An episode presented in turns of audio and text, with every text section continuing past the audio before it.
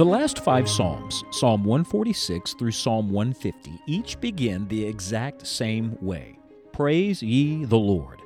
As we enter the season of thanksgiving and praise, Scott is walking us through this crescendo of praise, a study he is calling the Hallelujah Chorus.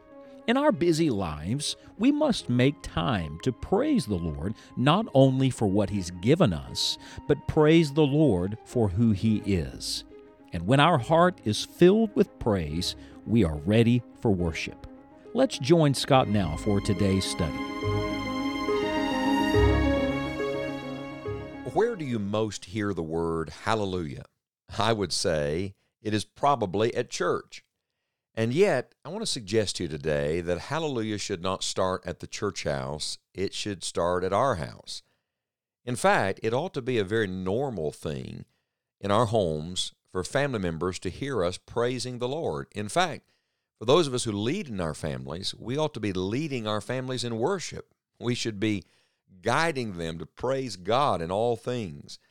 We've come in our study of this Hallelujah chorus to Psalm 148, and what a psalm it is. It's only 14 verses long, uh, but it is filled with hallelujahs, filled with praise.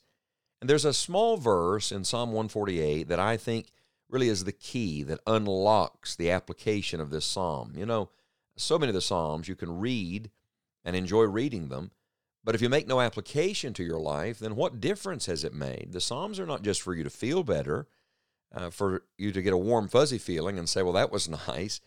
It is to take the truth and apply it to our lives. And so, what I'd like to do this week is take Psalm 148 and apply it to our families.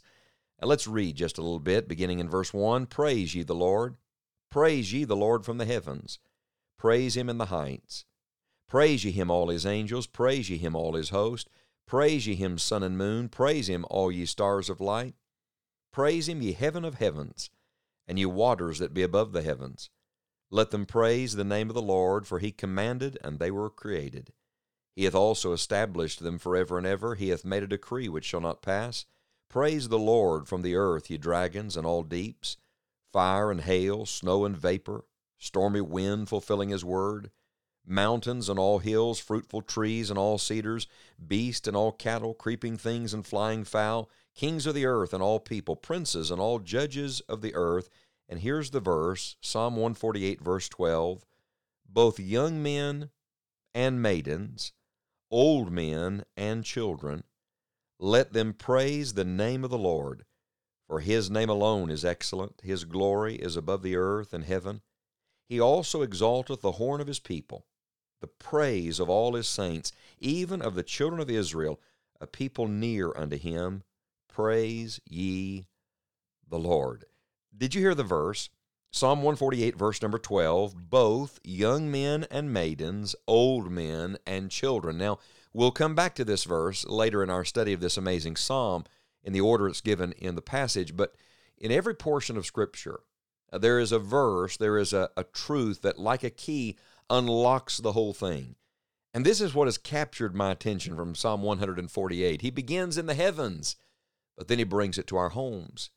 He deals with the whole earth, and then he brings it full circle right back to where we live.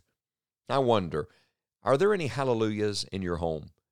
Is there a spirit of praise and gratitude? Uh, is Thanksgiving uh, just a day of the year, or is it the normal uh, event of every day among your family?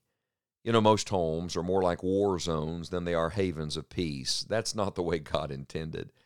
God intended that our homes would be a little piece of heaven on earth.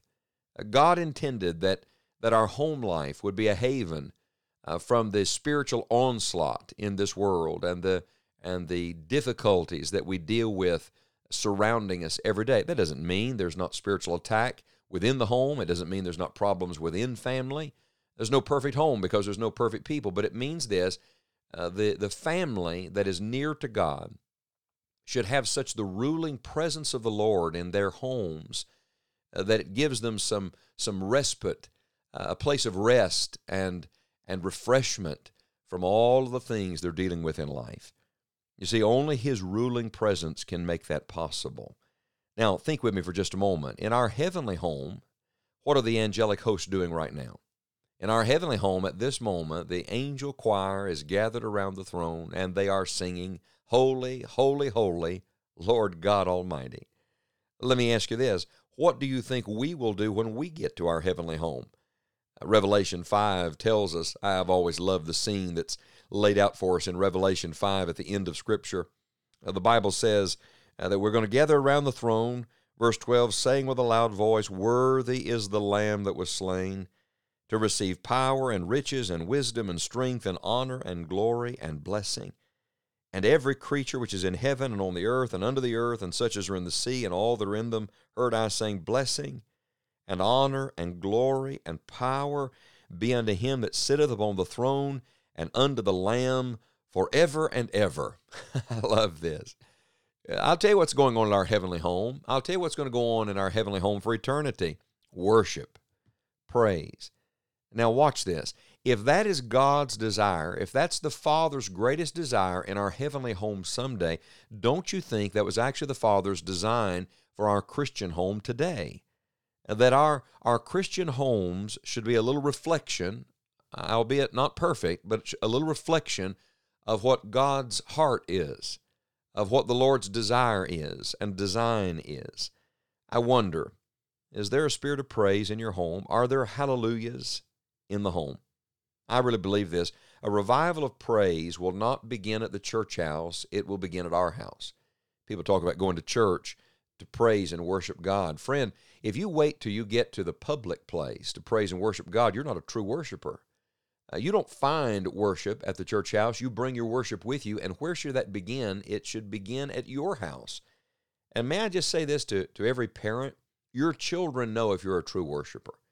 Your children know if praise is something you just put on for church on the Lord's Day or it's something that is a part of your life, the garment of praise every day. I want that in my home. Don't you want that? I remember years ago coming home from a meeting, and my wife said to me that she had heard a sermon that had deeply convicted her about thanksgiving and praise. And she said to me, I really think we need to give more attention to gratitude in our homes. She challenged us as a family every night before we went to bed to go around the circle and not just pray, but praise. Uh, we all had to share three things for which we were grateful every night, and we couldn't repeat ourselves for a week. It was a little challenging at first. Uh, I must confess, it, it started a little awkwardly. Uh, but in time, we all learned that we had so much to give God praise and glory for, so much to thank the Lord for. And uh, we learned to bring that spirit of praise into our conversation to talk about the goodness of God. And it was transformative. It, it changed the entire tone in our family. Uh, it brought a peace into the atmosphere of our home that was unique and special. Do you know why that is? Because everywhere there's a spirit of praise, the Spirit of God is there. God inhabits the praises of His people. We enter into His gates with thanksgiving and into His courts with praise. Would you like to welcome the Lord into your family? Would you like to enjoy the Lord's near presence in your home?